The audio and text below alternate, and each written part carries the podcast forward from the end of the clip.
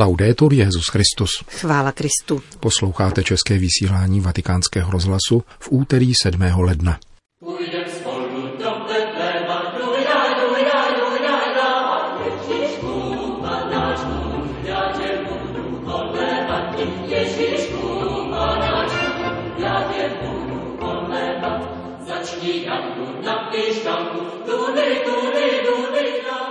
Odmítněme světského ducha, který nás korumpuje, kázal papež František při ranní mši v kapli domu svaté Marty. Římská diecéze uzavře první fázi beatifikačního procesu mističky našich dní Francesky Lancellotti. K betlémské hvězdě, kterou spatřili tři králové, se vrátíme v rozhovoru s astronomem Vatikánské observatoře. Příjemný poslech od mikrofonu přejí Milan Glázer a Johana Bronková.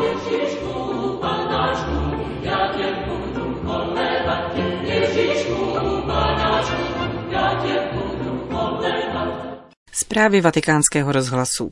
Vatikán. Světský duch je určitá atmosféra, jež vyvolává ochablost a vede k tomu, že nedokážeš rozlišovat dobro od zla. Kázal dnes po sváteční odmlce papež František při ranní mši v kapli domu svaté Marty.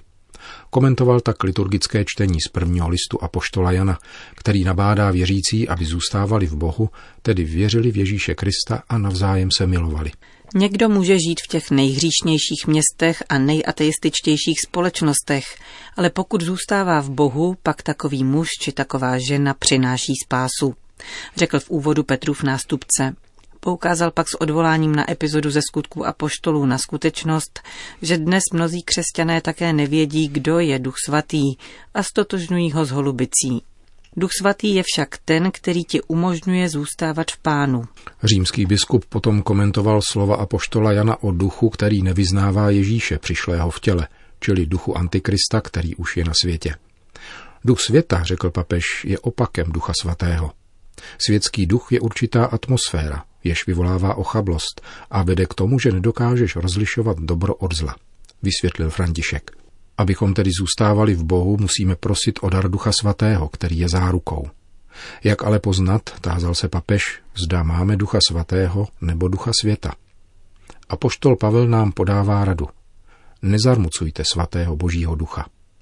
Když jdeme za duchem světa, zarmucujeme, ignorujeme a ponecháváme stranou Ducha Svatého a náš život jde jinudy. Duch světa působí zapomnění, dodal papež.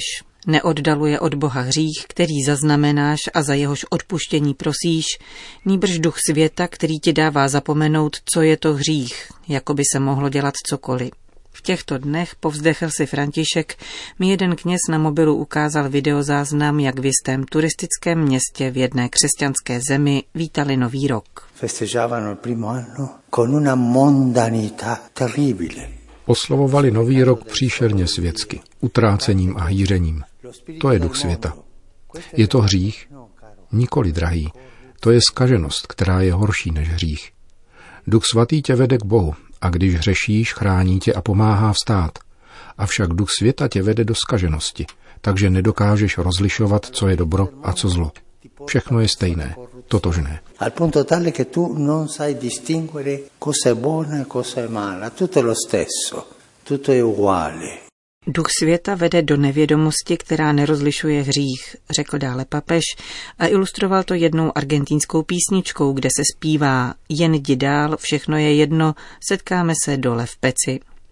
Jak si tedy máme počínat, abychom uměli rozlišovat? Tázal se znovu. Apostol Giovanni ci dá un consiglio. Carissimi, non prestate fede a ogni spirito. Apoštol Jan nám dává radu. Milovaní, každému duchu hned nevěřte, ale zkoumejte duchy, zdali jsou z Boha, nebo ze světa. Co však znamená zkoumat duchy? To je jednoduché. Když něco pocítíš, chce se ti něco udělat, nebo tě napadne nějaká myšlenka, úsudek o něčem, zeptej se, pochází to, co cítím z Božího ducha, nebo z ducha, který je ve světě.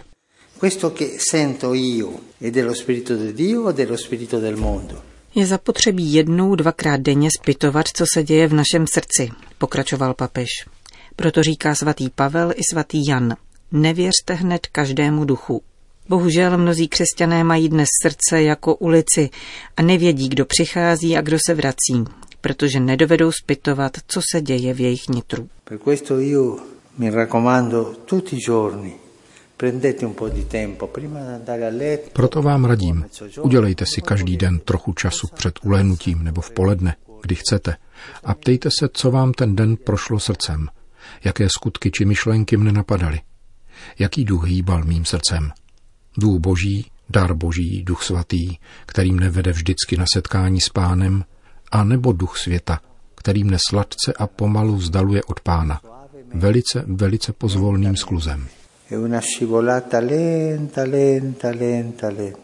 Prosme tedy Pána o tuto milost zůstávat v Pánu a prosme Ducha Svatého, aby nám dal milost rozlišovat duchy, tedy to, co se hýbe v nás. Kéž naše srdce není jako ulice, nýbrž místo naší schůzky s Bohem. Končil papež dnešní kázání v kapli domu svaté Marty. Vatikán.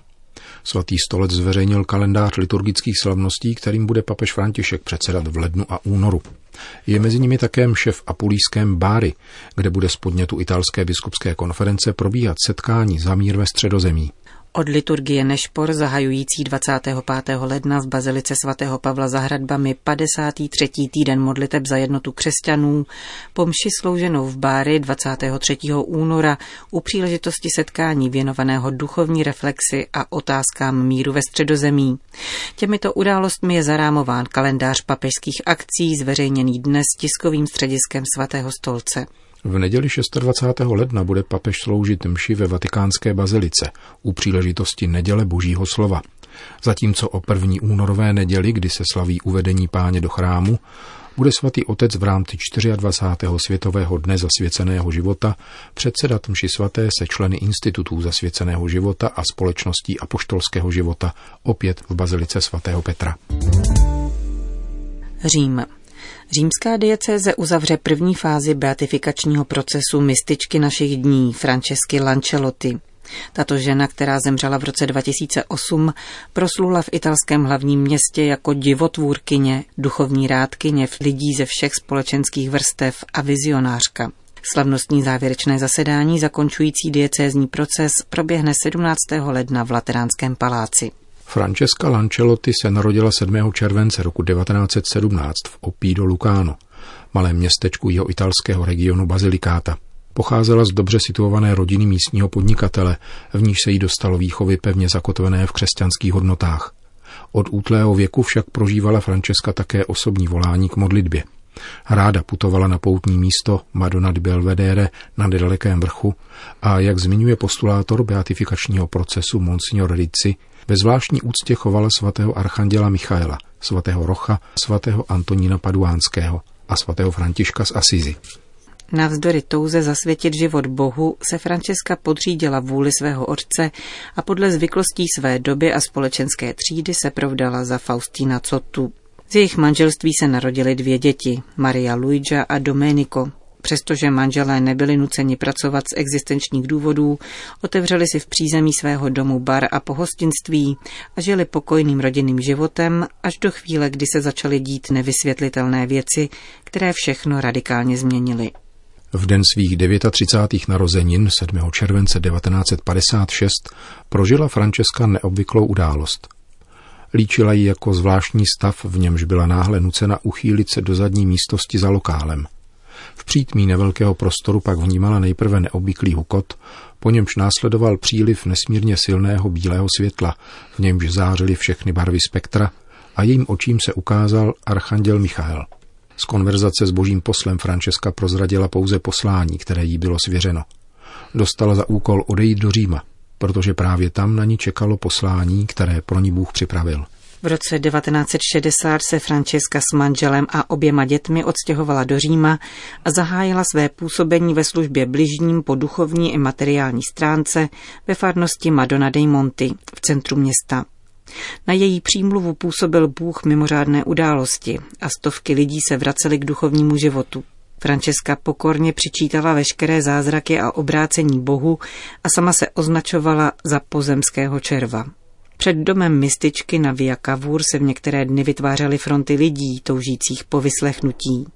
Přestože absolvovala pouze základní školu, udivovala svou moudrostí a schopností rozhovoru s lidmi všech společenských vrstev.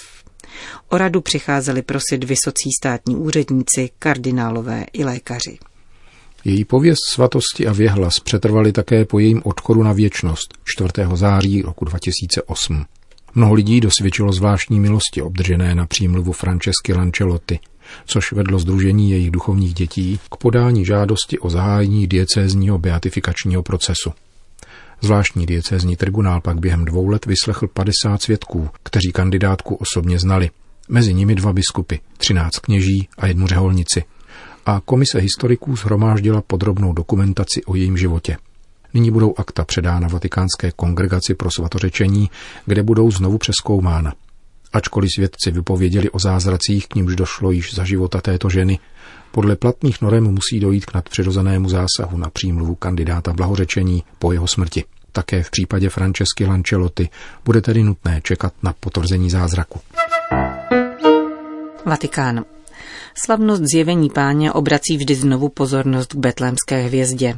Vrací se také otázka, čím bylo ono znamení na nebi, které přivedlo 3 krále k právě narozenému Ježíši. Podobné otázky si kladou také astronomové. Otec Jean-Baptiste Kikwaya z Vatikánské astronomické observatoře připomíná, že v této věci existují 3 hypotézy. Někteří se domnívali, že betlémská hvězda mohla být kometou. Přesné výpočty však poukazují na to, že na počátcích naší éry se žádná známá kometa v blízkosti Země nevyskytovala. Podle druhé hypotézy mohla být hvězdou nad Betlémem supernova, tedy exploze vyhasínající hvězdy.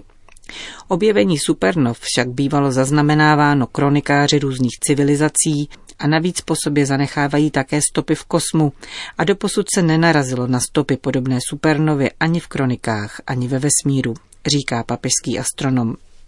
Třetím a nejpravděpodobnějším vysvětlením betlémské hvězdy je konjunkce, tedy sestavení několika nebeských těles v jedné línii, říká otec Kikwaya. Když dochází ke konjunkci 2 nebo 3 planet, jejich světlo se umocňuje a na nebi se objevuje jasný bod. Kepler, který sformuloval zákony, jimiž se řídí pohyb planet ve sluneční soustavě, je popsal právě při hledání odpovědi na otázku po betlémské hvězdě. Podle jeho výpočtů skutečně došlo ke konjunkci 2 planet, Jupitera a Saturnu. Došlo k tomu v roce 7 před Kristem. Zda to však byla skutečně betlémská hvězda, to nevíme. Podle vatikánského astronoma však při hledání betlémské hvězdy nesmíme zapomínat na duchovní aspekt této události. Mohl to být také nadpřirozený jev, určený výlučně těmto 3 mudrcům. 3 králové nebyli jediní astronomové či astrologové své epochy. Bylo jich velmi mnoho. Pokud byla betlémská hvězda fyzickým jevem, museli ji vidět také jiní. Na cestu se však vydali pouze tito 3, aby vzdali hold nově narozenému králi, dítěti Ježíšovi. V řádu víry je důležitá jak vnější událost, tak vnitřní proces, který se rozehrává v člověku. Jedno ve spojení s druhým dává směr lidskému životu. Pamatujme, že také Herodes měl své astrology. Ti však tuto hvězdu neviděli. Jsou to věci, které se dotýkají víry a duchovní svobody. Svobody jít anebo nejít k Bohu, k dítěti Ježíši. Pour pouvoir aller ou pas vers Dieu et vers l'enfant Jésus. Říká otec Jean-Baptiste Kikwaya z Vatikánské astronomické observatoře.